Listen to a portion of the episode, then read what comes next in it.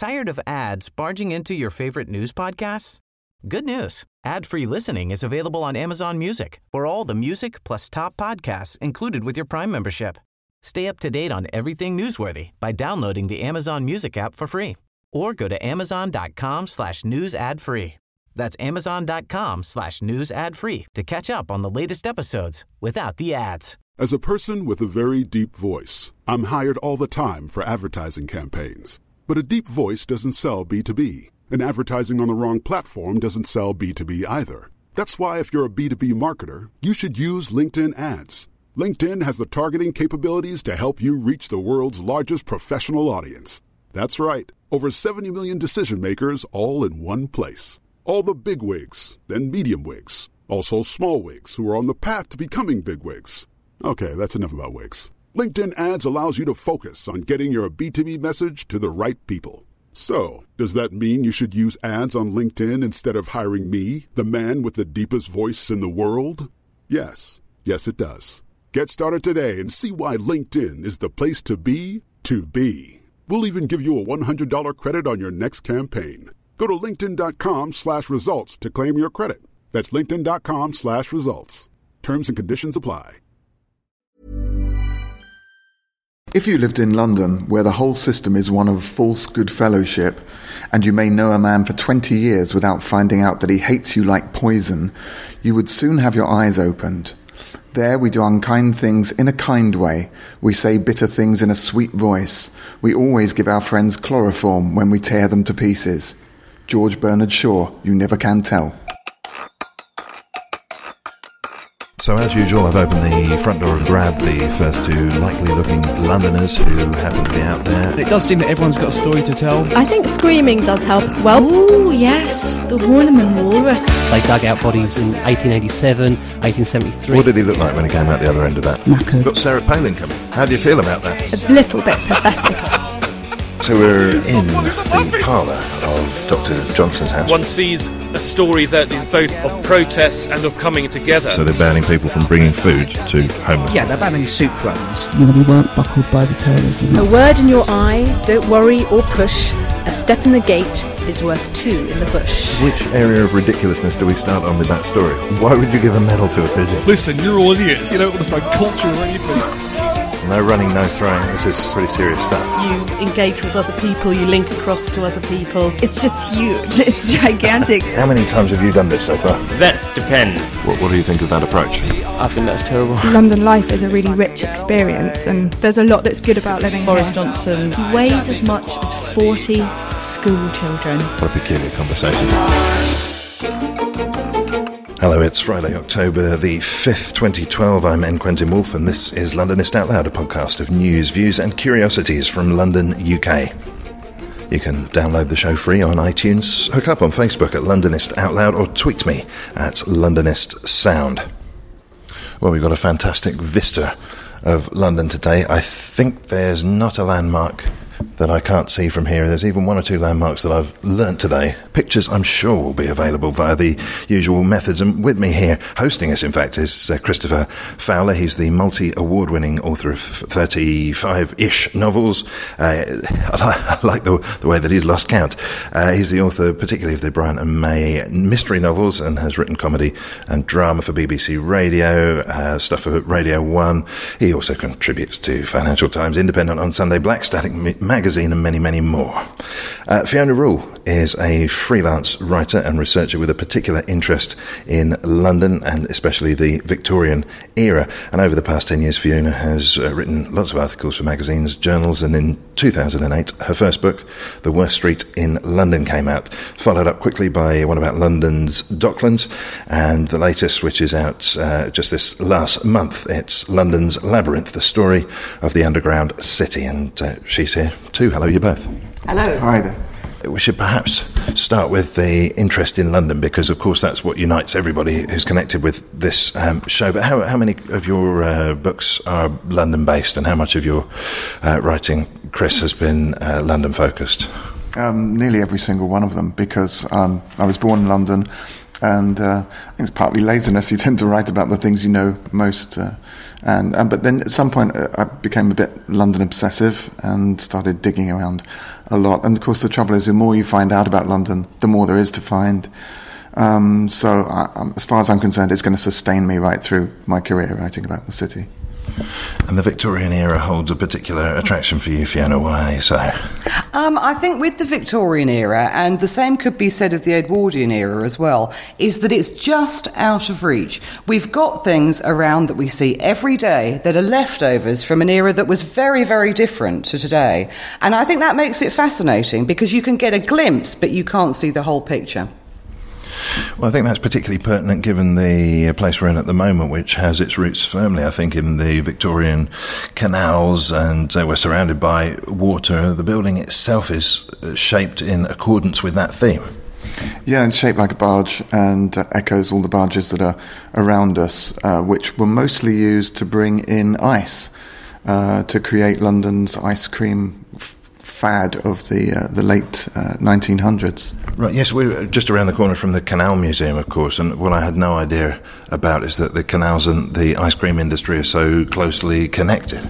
Yes, Signor Gatti used to um, carve his, uh, shave his uh, the, the ice that went into the hokey pokey um, hand carts that went round uh, the Strand selling ice cream. Okay, so uh, we've got a, a, rich history and we're going to delve into it uh, as we go on. Um, can we talk a little bit about London's Labyrinth? Though, because this is a, a fine book, as I say, just out. Uh, the London's Labyrinth, the world beneath the city's streets. The, the risk is that there's been a book about every aspect of London already. How well trodden did you find the the tunnels and the footways and the uh, the areas under the city? Well, yeah, there's no denying that um, underground London has been written about quite quite a great deal, in fact. Um, but what I wanted to do with with this book is what I do with all my books. I'm more interested in the normal people that were involved in the creation of London, not so much the great and the good. We all know about Joseph Bazalgette. We all know about Charles Pearson. You know, we all know about um, Isambard Kingdom Brunel. I'm equally and perhaps more interested in the navvies and the gangers and the labourers that actually built these places and the lives that they led and, you know, the, the conditions that they had to face. I mean, for instance, one of the things that really staggered me actually was when Brunel was building his experimental Thames tunnel back in the 1820s. These chaps that went and actually dug underneath the Thames, this had never been done before. And they were going metres underneath the Thames not knowing whether the roof was going to cave in and they would be drowned. These were incredibly brave people. And I find that fascinating that, you know, that people were prepared to do that um, just for the sake of experimentation, really, more than anything else. I think histories of working class individuals, I suppose we've got to call them working class individuals in the, in the context that we're talking here, is a reasonably recent phenomenon, isn't it? To look at that strata of life prior to, uh, say, late Victorian times. I think I'm right in saying that the focus was very much more on notable uh, people, you know, people further up the social scale. So, how, how do you go about connecting with people of that sort, and how close can you get to them? I think you can get surprisingly close. I think the whole interest in, um, you know, your average man on the street really started to come out of the fact that people got very interested in their own family history. And let's face it, most of us don't come from a terribly eminent family where you had, you know, politicians or barons or whatever it's part of your family. Most of us come from families, you know, that were agricultural labourers or shop workers or whatever. And I think the interest in the ordinary person has come out of that. And um, it's surprising the amount of information that you can find out about these people once you actually start digging and looking at newspaper reports and looking at censuses and all sorts of things. And, uh, you know, you can find an awful lot. There's a, there's a really trite connection here between digging under the surface. Which I'm going to resist. You'll be pleased to know. there was a, they did a great um, oral history um, thing at uh, the Museum of London, whereby they recorded uh, uh, people who were in their 90s, memories of people in their 90s. And of course, that what you were saying about Victorian period and Edwardian period being just out of reach, suddenly um, it was within reach because these were people with direct memories. And what they did was they, they dotted the recordings on telephones all around the the building. And so when you suddenly, it's like you're listening to a phone call from your gran, and it really brought to life. And they've just done the same thing at the. Um, at the Foundling Museum, where they've, they've got uh, memories of people who grew up in the Foundling Hospital, um, which you can listen to as oral histories. So again, it just really does feel like you you, that last link to the past is still there. Yeah. Do you find yourself doing a similar sort of research for your work, Chris? Yeah, because I think the internet only takes you so far, and library books only take you so far. Um, for me, I did one of the Bryant May stories set in the Blitz. So the first thing I did was ask my mum because she was a secretary in the Strand during the Blitz.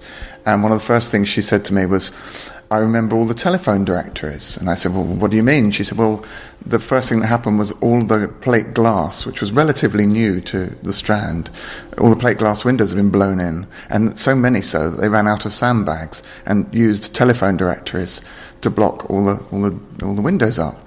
And she said, I just remember all these walls of telephone directories. These are the kind of details that you just don't find in uh, library books. Yeah, I think also that um, people that have lived through different eras should really be encouraged to talk about it. Because I try and talk to you know older people a lot as research because it's an absolute mine of information. But I think generally what happens, the, their opening gambit is, oh well, I don't know anything about that, but they do. And once you actually start asking them questions, it's fascinating what they come out with. The devil's in the detail, I think, in a lot of things. And this is what talking to people and getting oral histories can give you.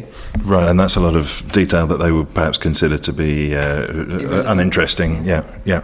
Uh, I had the same experience. I was watching uh, an old bit of footage from maybe the late 60s or something like that of people who'd been on the Titanic talking about it and to realise how close to hand, but like you say, just out of reach now. But it's often, as, as you say, it's often in the around the edges of the things that were saved from the time because the, the BBC famously wiped all its videotapes um, you know, they kept all the, sh- the, recorded Shakespeare, which is probably the least interesting stuff they could have kept. And then a clip surfaced on YouTube of Kenneth Williams going back to his childhood home in Marchmont Street, Bloomsbury. And he walked through the building, and at the back of the building, and this must have been filmed in the mid 70s, there were still the ten- tenement uh, balconies strung with washing that obviously are, are, gone now. And I had no idea that just behind that building, which now has a blue black there were all these uh, tenement um, properties. It's perhaps worth saying something about how this area has changed because before we started recording, you were mentioning that in the last 10 years it's undergone a radical transformation. We're, of course, quite close to St Pancras Station. Could you, could you talk us through what's, what you've seen in the last eight, 10 years? Sure. It was um, a large area of, of small warehouses. There were things like um, the Guinness uh, bottle washing plant was here. Um, a lot of people working with very unpleasant uh, chemicals. Uh, young girls dealing with uh, mercury. In fact, their skeletons went on display in uh, the Wellcome uh, Museum, and um, the, the skeletons were bright green where they suffered mercury poisoning. So, uh, if you look at old footage of the canals, even in the 70s, it was a solid morass of mud with cars stuck up out of it. It was like a sort of desolate, um, very, very depressed uh, area. And um, there was a big scheme to pave over all of the canals and turn them into car parks, which didn't go through, mercifully. And now we've got uh, the water is so fresh that it's full of fish. Um, but what they've done is they've kept a lot of the old warehouses and made them into mixed use. So opposite me, they've torn down an old pub which used to have a well in the basement, and it's now the headquarters of the Guardian, uh, a concert hall, uh, a couple of art galleries, restaurants, and the huge brown site behind it is now going to be home to 27 new streets and town squares where the old gas holders used to be. In some areas, the gentrification and uh, reuse, particularly of industrial work and particularly along the riverside, tends to be bemoaned by people who sort of see that as having pushed out, uh, for example, river life and, and so forth. But it sounds as though this area was uh, not doing so well. But is there anything that's been uh, lost ar- around here as a result of this change? I actually watched, um, there was a TV series recently about um, the, the streets of London the six streets of London, and there was a guy standing in the Caledonian Road complaining, "Oh, it's not what it was." And I do actually think, thank God. When I used to come up here, when my uncles used to live in King's Cross, and you'd, you'd step over drug addicts, and there were there were prostitutes everywhere, and I don't really, I don't understand what's been lost from that past. I was just thinking when you were talking, Christopher, about the, the gas holders that were over at uh, St Pancras.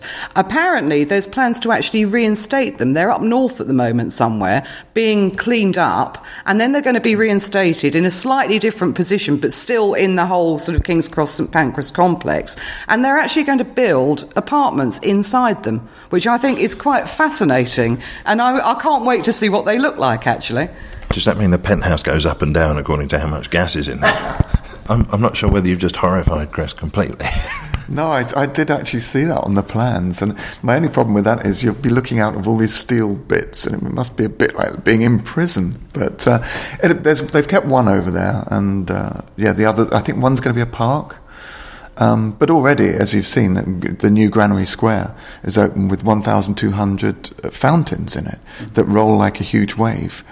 And the first thing that's happened is families take their kids on hot days there to, to dance through the fountains. It's, it's become a bit of a local uh, focal point. That's very exciting. That's a treasure I've heard nothing about. I'm looking actually, Fiona, at a picture in your book here. It's entitled The Fleet River near St Pancras, 1825. It's an engraving, and we can see a wooden shack that looks pretty dilapidated by the side of a, a very modest river and a couple uh, wandering along the towpath in what essentially is green fields with a, a few small houses in, in the background. So that can't be very far from where we are right now. What a radical transformation. Very radical transformation. I think um, one of the things that really interested me when I was writing about London's labyrinth is all the lost rivers that are actually underneath London. And it, a lot of it wasn't really an intentional, um, yes, let's put this river into a pipe and bury it. It was just a gradual thing that happened as London was growing because you'd have a river flowing through an area, and because there were lots of people there, it got filled with rubbish. And so then it got terribly smelly and people didn't like it. So they paved over it. And this is how kind of it gradually the rivers started to disappear. It wasn't really by design. It was, it was more by accident that they started to disappear. And I think um, a lot of people don't really realise that there are numerous rivers flowing underneath London that we just completely forget about, the Fleet being one of them. And uh, I know these have been the subject of uh, discussion. There's one or two other uh, reasonably well visited, such as the, the underground during war. Um, but you've dug up some. Well, I must stop saying digging up. It sounds it sounds every time like I'm making a cheap pun there. Uh, we, are kind of familiar, I guess, with the Second World War image of people hiding in the tunnels to escape. And of course, there was loads of you know, Churchill's uh, war rooms and all that sort of thing going on on the tube. Uh, what I didn't realise is, and it, it's very exciting when you start the chapter and it's well the war was starting to rumble along, people went down, and you realise this is 1914, and in fact the uh, the tube network, the, I think it was the post office tube network, um, uh, the half constructed network, was being used to house mummies, amongst other things. Yes, the uh, the post office railway, which operated until reasonably recently, I remember you could go down and have a look at it. Well, during the First World War, this this partially built railway was used to house a lot of the artifacts from the British Museum and other art galleries, because of course it was the perfect place to go and put very valuable things because it was unlikely that they would get terribly damaged in there. Including the royal family? including the royal family. Yes. what, what, was the uh, what was the, the, the more surprising uh, aspects of what you've discovered underground, though? Because as I say, that's that's the sort of thing we might have half an idea about. Whereas uh, things perhaps around um, hiding various departments under things in Dollis Hill, the Admiralty, I think, had a place up in Cricklewood or something that was half submerged under an innocuous-looking bill.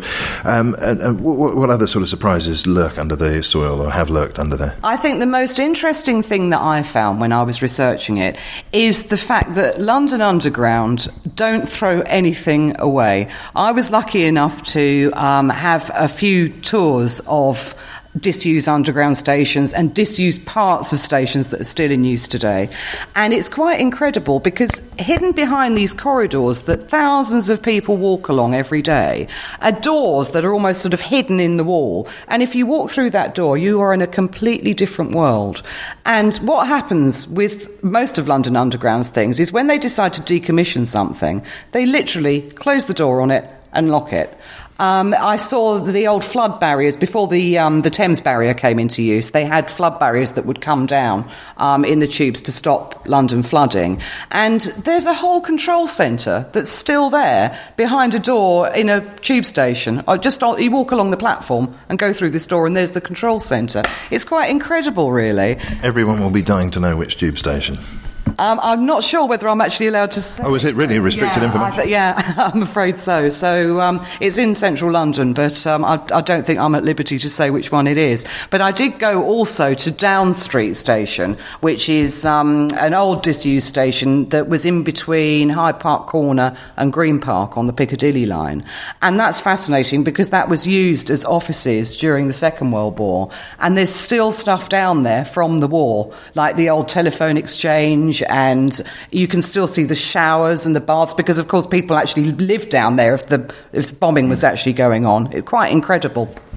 There's a, a, tube station just out of the sight of this window, which is on York Way, which is disused. And one of the reasons why it's never been reopened is it's the only station in London where the, escal- the, where the elevator opens directly onto the platform, thereby creating a massive fire hazard.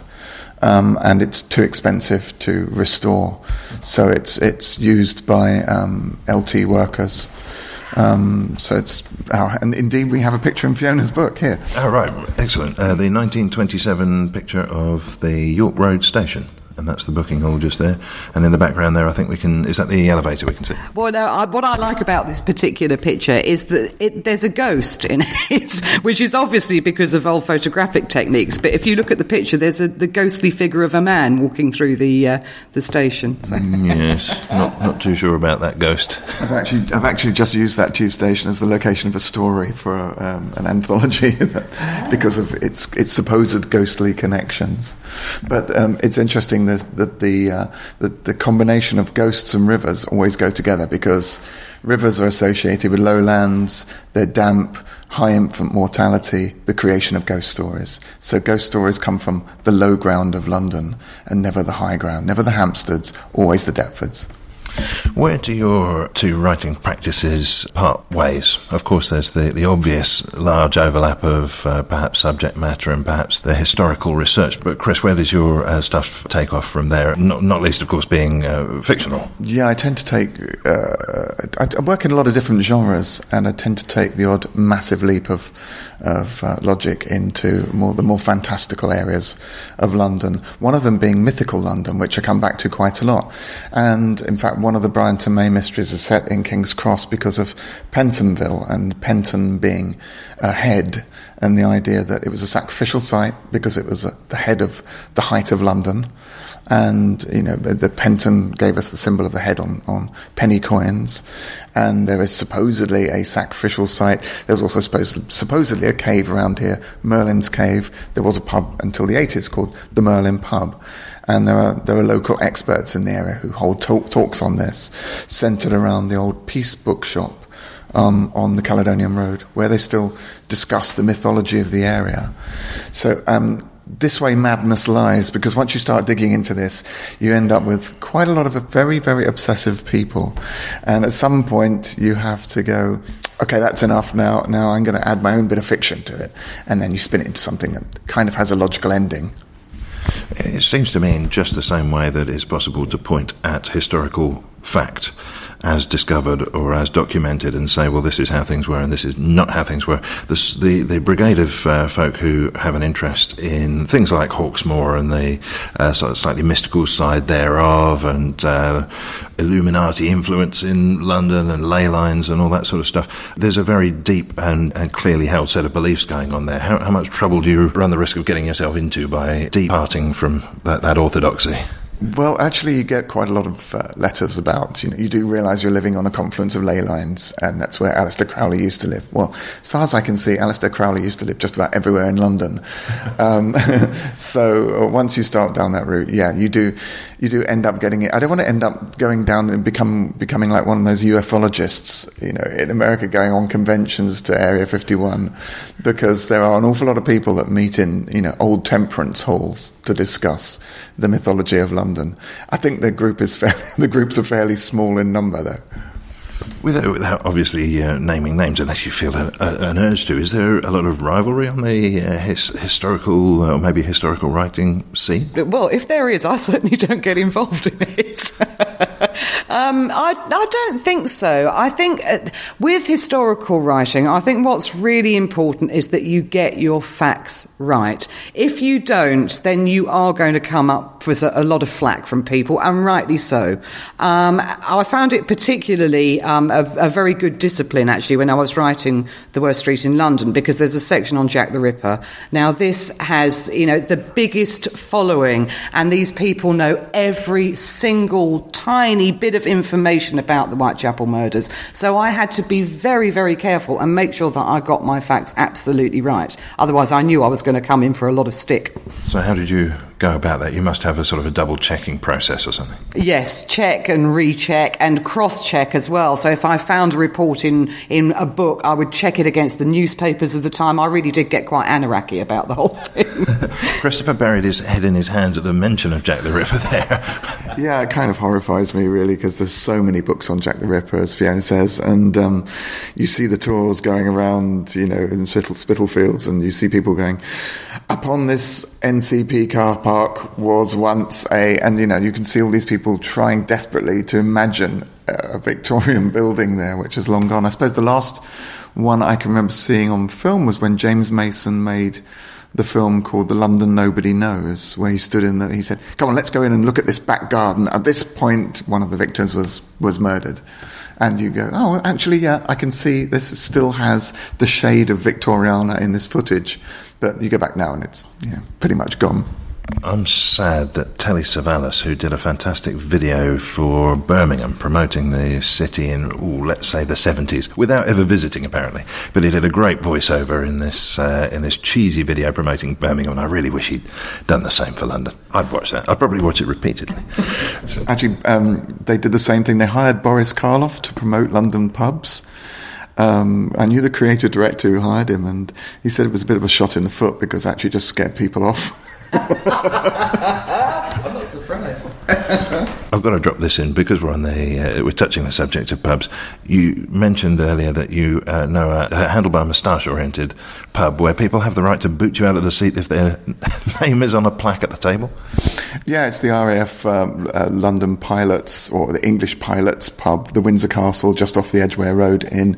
I think I'm right in saying Crawley Crawford Place. Crawford Place and it's completely stuffed, every square inch stuffed with uh, either uh, flying memorabilia from the uh, Dam Busters logbooks through to um, china, china, plates depicting uh, the royal family and Dickie Henderson for some unearthly reason, who must have maybe sung in the pub. Maybe, I don't know. I mean, I, I know this pub. I haven't frequented it as much as Christopher, I don't think, but uh, I, I, it's an amazing pub, and I think if anybody is near Crawford Place, it is definitely worth a visit because it's just a fascinating, very quirky, very unique place. I think I'm going to be paying a visit. We'll be talking in just a moment about how stuff from King's Cross helped to rebuild Moscow. There's just time before we do that to mention our sponsors this week, and they are doingsomething.co.uk. If you're interested in uh, finding great dates and fun things to do and meeting up with people who've got similar interests to yourself, whether that's a, a date in the perhaps romantic sense or just wanting to tie up with people and uh, have a bit of fun in this big city, maybe maybe jump in some fountains, as previously suggested. This is the way to do it. Just go to doingsomething.co.uk forward slash Londonist, and I, I think you can put your name on there and see who else is on there. And then if you're interested, you can exchange messages, date people, and use London for the purpose for which it was intended. Or something. Doingsomething.co.uk forward slash Londonist. So, Christopher Fowler and Fiona Rule, as we survey the very pleasant surroundings here around the back of uh, King's Cross St Pancras, I'm looking at a picture which shows a large heap of ash. What's this all about, Fiona? Well, this is a story um, called London Rubble How the City's Soil Gets Recycled. And basically, it's talking about when building works go on, um, you know, what do people actually do with the soil? Um, there's uh, the picture that we were actually looking at was for um, on the site of King's Cross Railway Station. Um, and apparently, some of that rubble was actually bought by the Russians who uh, mixed the ash into bricks to help them build a war ravaged Moscow, which is quite fascinating fascinating. What, what's the year of this that we're talking, give or take? Um, it's uh, 1848 um, is when that happened. Um, by uh, the account of this picture in 1848, King's Cross looked like a lot of allotments surrounded by a bit of a wood with this. It really is a mountain, isn't it? It's got horse and carts going up there to deposit more waste up a track up the middle. Uh, not probably the sort of thing that would have encouraged you to move in here if it had been here, Christian. A giant heap of rubbish, but it's quite strange when you think that it was once a royal spa because Nell Gwyn lived here and there were ornamental fountains and peacocks strutting around in King's Cross. So it, it was quite a tumble from grace to end up as being London's rubbish spot. So this area has really gone through some astonishing oscillations in fortune. Yeah, it, it's um, it's it, I guess because it's so central to, well, particularly since the steam age, it became a very very central uh, connection point for London to the Midlands um, that it has just gone through an astonishing number of changes. There's also um, the story goes on to sort of talk about um, more modern things, really that uh, rubbish that's been well, not really rubbish, but soil, etc., that's been excavated from London sites has um, gone to be used for. And one of the ones that um, I hadn't really thought about before, but of course, I um, the result of of stuff that's been moved from one place to another is uh, I think it's pronounced Northala Field fields near Northolt, and anybody that uses the A40 would um, would know these mounds. They almost look kind of Neolithic in um, in structure because they they look a bit like burial mounds. But now you can actually walk up them. There's little paths that sort of go around the circumference of the uh, the mounds, and you can walk up to the top, which is uh, quite quite amazing, really. So, I suppose this is something that might have cropped up in your investigations into things like excavating the tube. What, what went on with all the stuff, all the all the earth that came out from the tube? Where did that all end up? Well, it, a lot of um, where the stuff from the tube ended up um, is quite mysterious. There's no real major documentation um, about where it came went from, um, but I think some of it went over to America. Um, really? Where, yes, apparently so. Where they used it as infill for building sites, etc., on ships. Now, what, what's the thinking there? Because they've surely got a fair bit of uh, land that they could put in holes. You would have thought so, but yeah, there's documentation there that sort of says that maybe some of it went over there, um, and also they some of it went to other places in London. I mean, part of um, what this London rubble story is talking about is Stamford Bridge, um, which um, apparently um, some of the land that was dug out to build the uh, the Metropolitan line was actually used as infill for uh, for Stamford Bridge. I'm particularly fascinated by the old Nichol rookery of Dickens's time, which has since become, uh, well, it looks a bit like a bandstand is perched on the top of it. yeah, the old Nichol Rookery in Shoreditch um, is a very interesting area. I don't know whether um, either of you saw the programme. Um, it was part of the City Streets um, series that they did on the BBC, and it was a really interesting program about how um, Arnold Circus actually came about. And um, basically, potted history of it is that the old Nichol Rookery was probably one of the worst areas of London, terribly run down, terribly overcrowded. All the ills of of a city were were there. Well, we should probably say because not everyone will know what a rookery was. A rookery um, was, I don't really know why they were called rookeries because, you know, they don't really resemble rookeries up in trees, but uh, rookeries, how I imagined them to be, were real sort of, you know, labyrinthine um, dwellings, really. They were houses that had probably been built for a completely different purpose, a completely different class of person, and had gradually deteriorated. The rooms had all got split up and cordoned off, and so you had lots of poor families um, living in a building that that really wasn't designed for that purpose. It didn't have um, enough basic facilities like water facilities, toilets, etc., etc. Um, and so, consequently, um, the rookeries were basically slums. Um, and the people that lived there um, had dreadful lives, really. Um, and the Old Nichol was one of the most notorious um, in London, particularly by the end of the 19th century when it had become terribly overcrowded. And what the, um, the I believe it was the London County Council decided to do was completely demolish it and build um, new model dwellings. At the time, this was a big thing that was happening in London, the whole model dwelling things. Um, you've got things like the Peabody buildings, which are still around today. You know, this was philanthropic dwellings for the poor.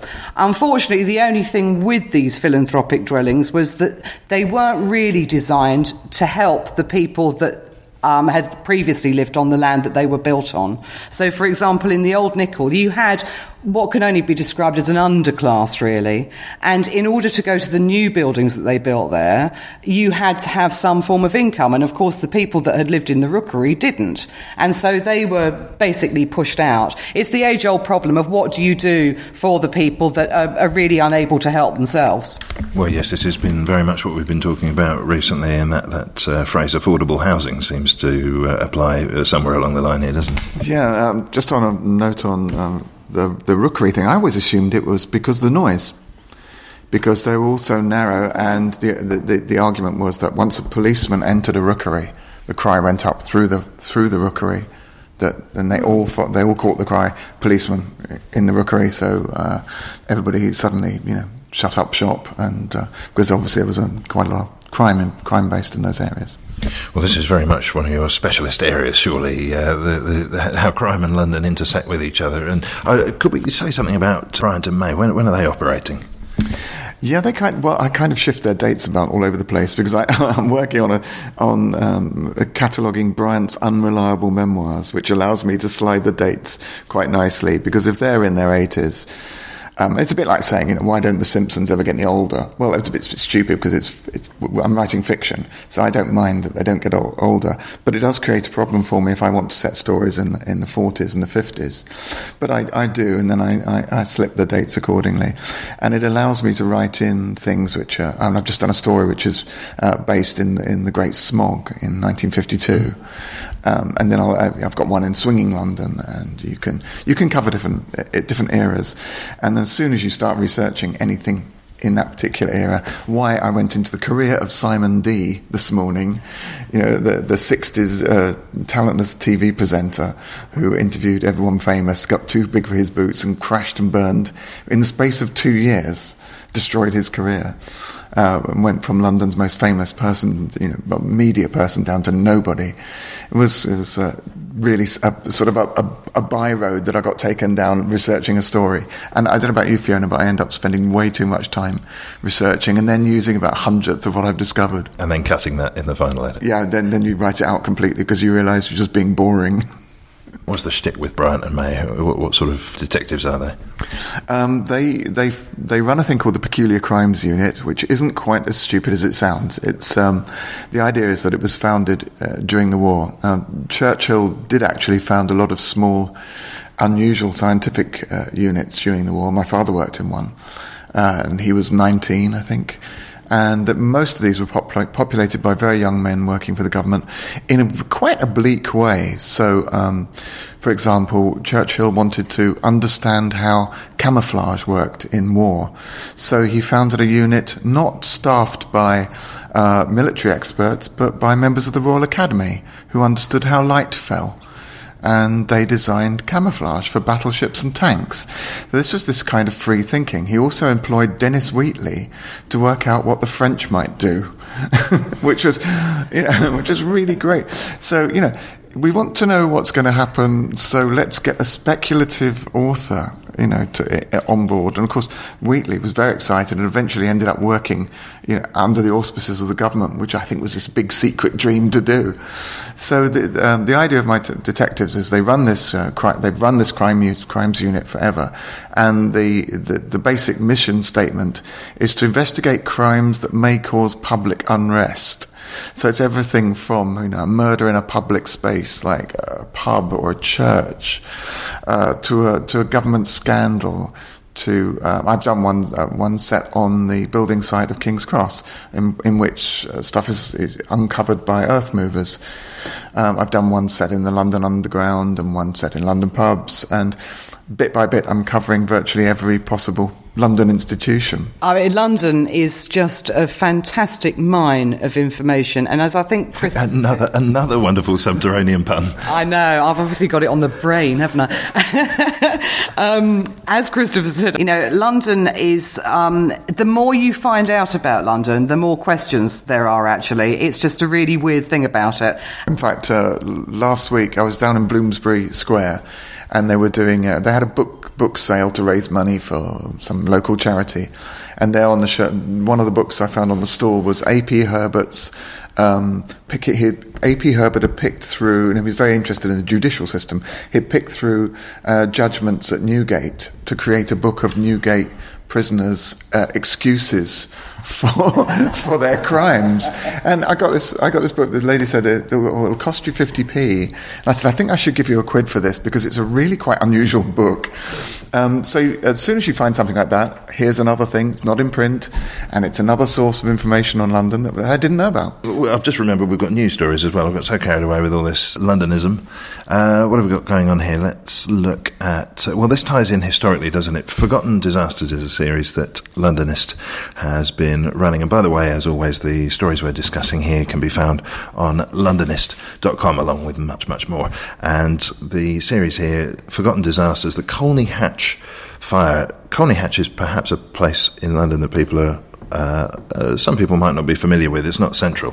Who would lead in on this one? Um, yeah, I'll lead in on Colney Hatch because it's somewhere that I've I've kind of always known. Um, I've I've lived in North London and the vicinity all my life. And um, Colney Hatch was one of these places. When I was younger, it was it was quite a scary place, really, because it. I don't. If people know what it looks like, it's a very kind of Victorian, slightly gothic-looking place, um, quite forbidding, really. And I think it just had that aura about it that none of us really, you know, liked it very much, and it always looked a bit scary. And then uh, recently, I think in the last sort of ten years or so, it's been turned into this. Um, luxury housing development, which has got the awful name of Princess Park. I mean, I've got absolutely no idea why it's called Princess Park. And I don't know, I just, uh, personally, I could never live somewhere that I knew had seen an awful lot of misery and an awful lot of you know sadness in it, and um, I, I, do wonder about the people that live there whether they ever sort of think about that. You know, when they're when they're living there, probably not actually. Well, we should we should say, of course, what, precisely what that misery is. Well, um, the misery was that um, Colney Hatch was uh, one of London's, um, I think they used to call them lunatic asylums. Um, but the thing was that you didn't go to these places because um, you were necessarily um, mentally ill. You could go to these places if you'd had a lot of children out of wedlock. You could go to these places if you had a drink problem. You know, it wasn't necessarily um, that you were, you know, completely mad that you went there. I saw I saw um, an entry for one of the Bedlam um, inmates that said she's she was admitted suffering from hereditary disappointment. I think we all are one way or another, aren't we? I think so. I think lunatic asylums, first of all, started to be places, um, the, probably the beginning of the 1800s, as um, places that were really like hospitals, and the patients there got quite good care. I think what happened was, as cities developed and as London developed over the 1800s, these places, like the rest of the city, just got too overcrowded. And consequently, the patients that were in there suffered quite terribly. I think they were locked up for long periods of time because there weren't enough staff to, to care for them. And also, I think that there was just a, a really um, wrong perception of, you know, why, why people were in there. As I say, I, I know people whose, um, well, I know one person in particular whose father was put in there because he had a drink problem. And it was just the most inappropriate place, really, to put somebody like that. And 1903 comes. I find it remarkable that this still existed in 1903. You, you sort of feel with the uh, advent of the 20th century, lunatic asylums wouldn't exist anymore, but here they are. And it's an all wooden wing of the building. Yes, and um, apparently the, uh, the, the timber wards uh, caught fire, and um, at the time there was a very strong wind blowing, and uh, the, the fire spread. Um, there's a press report um, that's actually published on the um, the article here um, from the Boston Evening Transcript, and um, it's it's really quite awful what it's saying here. And before you read this, I will just say uh, some listeners may find this disturbing. This is pretty graphic. What's about to uh, follow in the next moment here? It's saying some of the uh, the lunatics were burned in their beds, and the charred remains of others were found huddled together in corners, while groups of partially consumed bodies on the site of the corridors showed that many persons lost their lives and sacrificed those of others in their frantic efforts to force a passage through the flames to the main building, which just presents such an awful picture, doesn't it? Um, apparently, um, as a result of the fire, uh, 52 people, all women, lost their lives. And all, all Jewish as well. No mention at all is made now on the website of the developer who's turned it into luxury apartments. Perhaps not surprisingly, but uh, there's just a, a, sentence on the Wikipedia page for the institution. It's really been glossed over. It, well, I think the whole subject of the, the, the lunatic asylums has been. Um, one tends to forget that Bedlam is technically still in existence. Um, oh, it's called the Royal Bethlehem hospital, it uh, is very careful to point out, although its history is all there, it's very careful to point out care and rehabilitation is, is extremely different to um, days when they simply painted the walls blue and stuck a canary on each ward to cheer people up instead of actually letting them out. Mm. That's, that's horrific but funny, isn't it? Yeah. this this will sort everything out. That was the extent of mental health care for Canary. or, or, or, invite, or inviting people in for a shilling to come and poke them with a stick. So I'm sure that was help of the, uh, part of the rehabilitative process. Uh, no link whatsoever between uh, pictures of canaries and pictures of Fenton the dog, uh, which is what you're supposed to look for.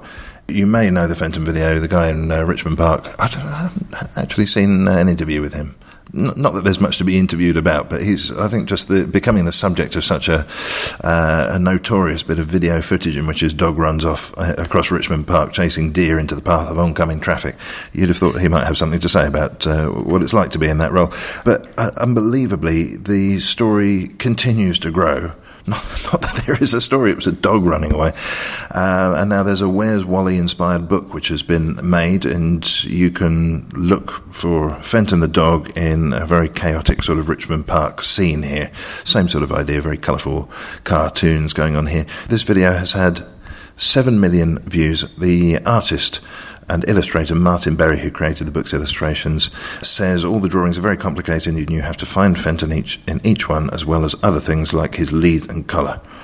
This is uh, an important contribution to our cultural mosaic, is it not? Yeah, I, I, think it's rather nice, though, isn't it? I must admit, uh, there's a picture um, on uh, the, uh, the, underneath the article, um, and I have actually been looking for Fenton. I do confess. I don't know whether he is in this picture or not, or whether it's just his lead and collar. But uh, yeah, it's it's quite fascinating. I do quite like the Where's Wally books as well, though. So. well, he's now apparently got a whole bunch of merchandise. So when you go onto the YouTube click, uh, he's you know you can get all this you know Fenton tea towels or whatever, which is interesting. kind of the way that you know viral videos are now spawning their own mythologies. So you know like the Gangnam Style video, you know the, the silly Korean uh, uh, rapper is you know there's now thousands of versions of that and again uh, he'll end up on tea towels I do hope Fenton himself is seeing some of the financial action as a result of all of this so, something slightly more worthy. Let's come across to uh, there's a, a, charity called Hands on London, and uh, they're doing good things uh, once again this winter. Christopher, what are they up to? Yeah, they want uh, volunteer wranglers to um, sort out their winter warm winter wear um, the first week of November. So the idea is, um, if you're going to buy a new coat, get rid of your old one and uh, you can drop it off at one of over 80 different shelters and charities in London. And they need people to help with the task of collecting, sorting, and distributing the donations. And they're going to start uh, uh, handing out. And this is the bit I don't. We don't quite understand this bit. We wrap up London Oyster cards are being handed out on Monday, the 5th of November and Tuesday, the 6th of November, and then they're taking donations. So we're not quite sure what the Oyster cards part is about. No, in fact, I'd like to suggest Hands on London that perhaps uh, an, another press release or something just to clarify this because I think the, the idea of people getting their coats out there for people who are not warm enough obviously makes a massive amount of sense. Very good idea, and uh, I think there's something to be said as well for making it easy for people to do as well, so that they don't have to worry about taking it down to the local charity shop or something. But what's this Oyster card business all about? It doesn't make a huge amount of sense. So some clarification would be good there.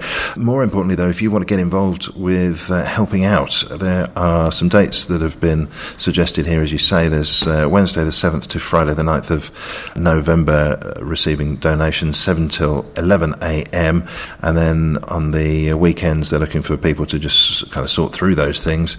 And uh, drivers are also needed to volunteer as well. So some really practical stuff that you could do to uh, help the homeless and the, the less well off in the city. For more information, you need to go to Wrap Up London, and the email address you'll need for that is nicola at handsonlondon.org.uk. And I'm sure the Oyster card part of it will all sort of fall into place in some respect. Uh, actually, speaking of Oyster cards, the ridiculous uh, bureaucracy continues apace at Transport for London, who have issued a new Oyster card for one year. Yes, it says um, that from the 1st of November, any Londoner aged 60 or over will be able to travel around the city for free.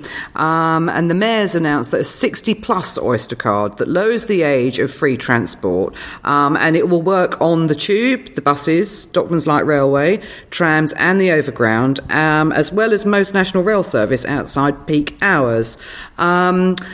Until recently, anyone who'd um, blown out the candles for 60 could enjoy free travel on the Freedom Pass, which was is- issued by London councils. Um, and then in 2012, the government increased the qualification age for a Freedom Pass to 61, which I, I, this is all quite unfathomable to me, um, in line with the national pensions for women, okay. Um, and then the Mayor's new scheme now acts as a stopgap, so it offers free travel for that stolen year. So how does it? So this is a, a backtrack by another name, isn't it? So this is exactly the same as the scheme before, but with more more bureaucracy paperwork. attached, more yeah. paperwork, and you've got to pay a, a ten pound fee for the the privilege of uh, having it happen. What a peculiar arrangement. Yeah, this is not the sort of thing you want to know. I mean, I've thought that the last few years London's actually got a lot simpler in uh, getting around, and uh, I actually think the Oyster card is life changing. When we were kids, we used to have things called Red Rovers, which for, for this, going back into old money before 1971, uh, for five bob, you got uh, your, your, full day use on, the, on London transport, uh, which was a great way of encouraging schoolboys to take a day off of uh, school and just really lurk around the West End. Well, I, I, was delighted when they finally started tying in the overground lines into the public transport network as far as the Oyster card goes, because that was a huge omission for quite a, it seems like a few years, but uh, Ken sorted that out. Mr. Reasonable in the comment section to this story says, uh, he, he, points out it's not free. Residents in each borough have to pick up the bill, and the cost of uh, this uh, s- supposedly free travel will be paid through the GLA precept. Boris is happy to claim the publicity for giving this away, but he seems shy when you ask who actually pays. In Barnet, the cost of freedom passes is approximately £70 per household. This will push that bill even higher. I don't begrudge, says Mr. Reasonable, people having a freedom pass, but I do wish Boris and TFL would be honest as to how it is funded. Seems like his name. Yeah, I'll go with that. Little to disagree with there. The historical quiz is hoving into sight uh, for two guests with their feet firmly planted in the world of uh, London's history. Uh, there's a moment or two to let you know first what's on in London in the week ahead.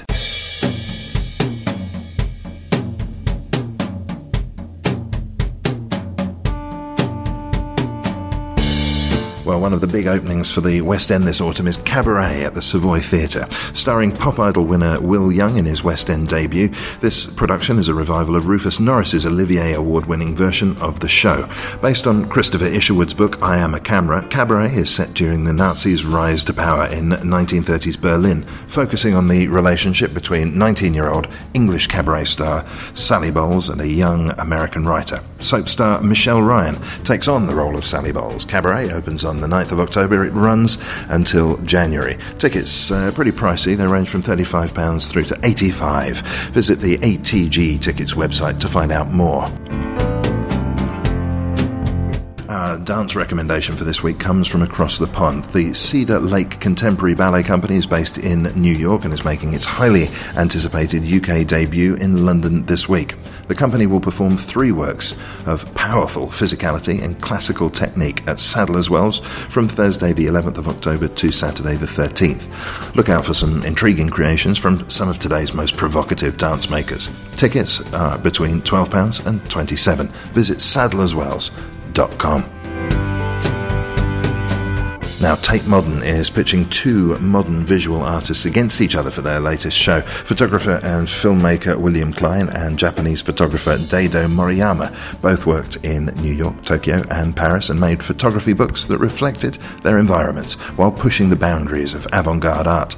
They also had a shared desire to convey street life and political protest from anti war demonstrations and gay pride marches to the effects of globalization and urban deprivation, and their success at this will be examined in the exhibition. William Klein and Daido Moriyama runs from Wednesday, the 10th of October until January next year. Tickets £12.70 with concessions available. Visit tate.org.uk to find out more. Another top art exhibition opens in London this week, this time at the National. Richard Hamilton, The Late Works, is a highly personal exhibition by one of Britain's most influential artists. The show traces an intriguing path leading to his unfinished and unseen final work, which is called Balzac A plus B plus C. Up until his death, aged 89, Richard Hamilton, who died last year, was planning this major exhibition of recent works specifically for the National Gallery, including work never seen before by the public. This new exhibition encapsulates many of his uh, significant pieces from the last decades, with his international reputation soaring during that time. The exhibition is free and it runs from Wednesday, the 10th of October, until January. Go to nationalgallery.org.uk. And finally, City Showcase London 2012 is a live music festival dedicated to new acts, which takes place in and around Soho and central London each year. 2012 sees the festival celebrating its 10th year, and venues taking part include the 100 Club, the Borderlines Bar Rumba, the Purple Turtle, and uh, retail outlets such as Apple Ugg Coast, Ted Baker, and so on. This year there'll also be an electronic music program at venues such as 93 Feet East and Cafe 1001. Confirmed artists include Ash Graham, Mark Morris, Lillian Todd Jones, Yellow Wire, and Floodliners. The festival runs from Tuesday, the 9th of October, until Saturday, the 13th. Visit cityshowcase.co.uk. And of course, you can find out more about all of the events just listed and many more besides, as well as all the stories we've been discussing in today's show at londonist.com. So, Christopher Fowler and Fiona Rule, it sounds as though many of the uh, venues around town are kind of bedding in for the winter there. Any of those uh, grab your uh, interest? Uh, yes, um, I'd quite like to go and see the Cedar Lake uh, Contemporary Ballet at Sadler's Wells. Um, I am a big fan of ballet. My mum's a ballet teacher, so I was kind of brought up with it. Um, but I don't like the prices of the West End theatres. I shan't mention them. And I always think that Sadler's Wells gives you a really great evening's entertainment for really not very much money. So I will be going to Sadler's Wells. It also gives you bottled water from the Sadler's Well in in the bar um, at a slightly more expensive end. Kander and Ebb's uh, Cabaret. Uh, this production is quite amazing because uh, the last time it was on with I think Alan Cumming.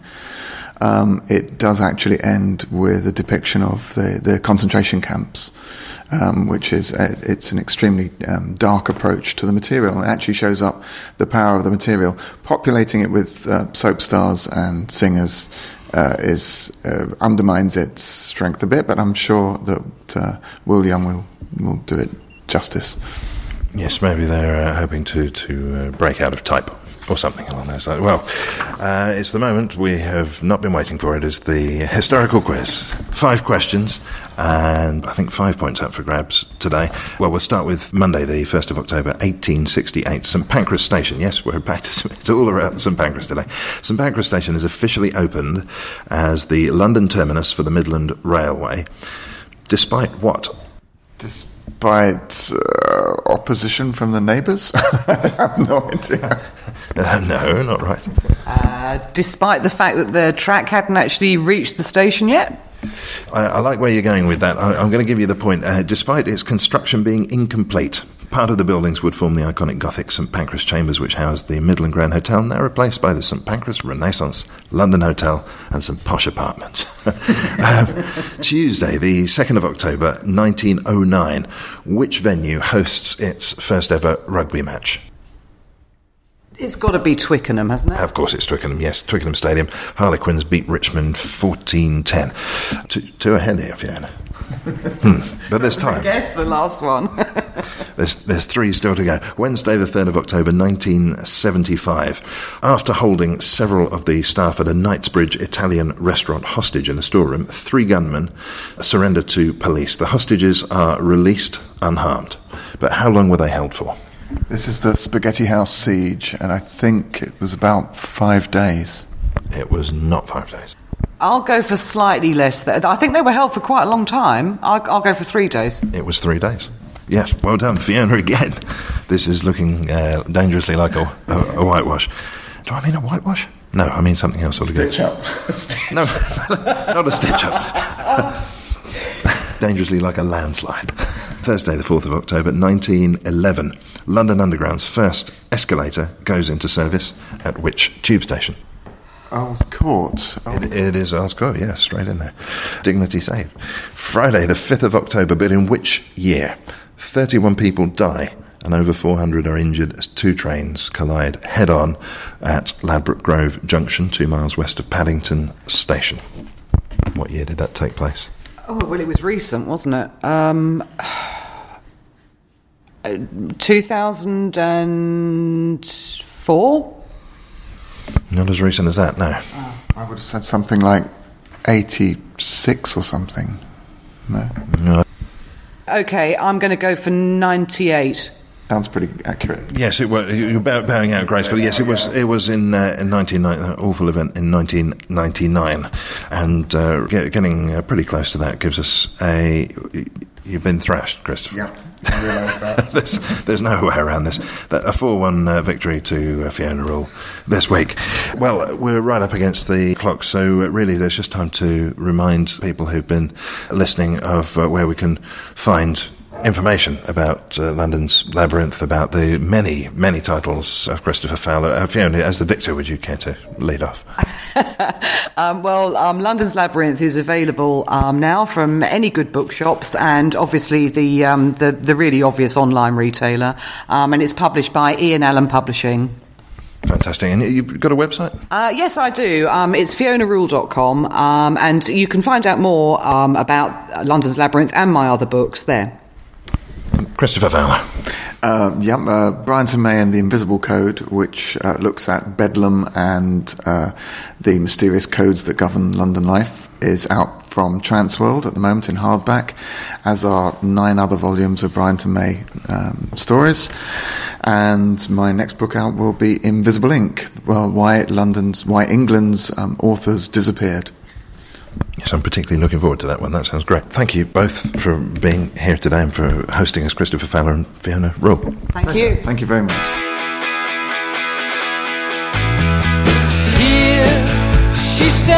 And that's all for this week. My thanks for this week to my guests, Christopher Fowler and Fiona Rule.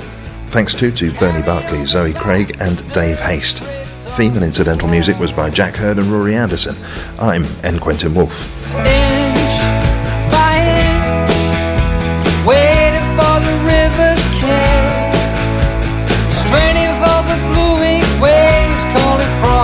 And you can smother my shouts stifle the cries, but these bones will still singing in the sunlight.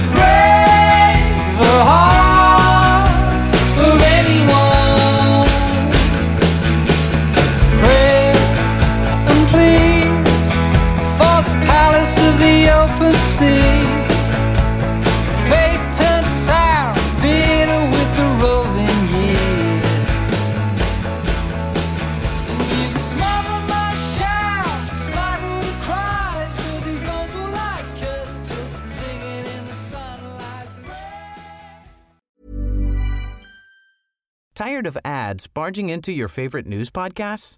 Good news. Ad-free listening is available on Amazon Music for all the music plus top podcasts included with your Prime membership. Stay up to date on everything newsworthy by downloading the Amazon Music app for free or go to amazon.com slash news ad free. That's amazon.com slash news ad free to catch up on the latest episodes without the ads. Botox Cosmetic, out of botulinum toxin A, FDA approved for over 20 years. So, talk to your specialist to see if Botox Cosmetic is right for you. For full prescribing information, including boxed warning, visit BotoxCosmetic.com or call 877-351-0300. Remember to ask for Botox Cosmetic by name. To see for yourself and learn more, visit BotoxCosmetic.com. That's BotoxCosmetic.com.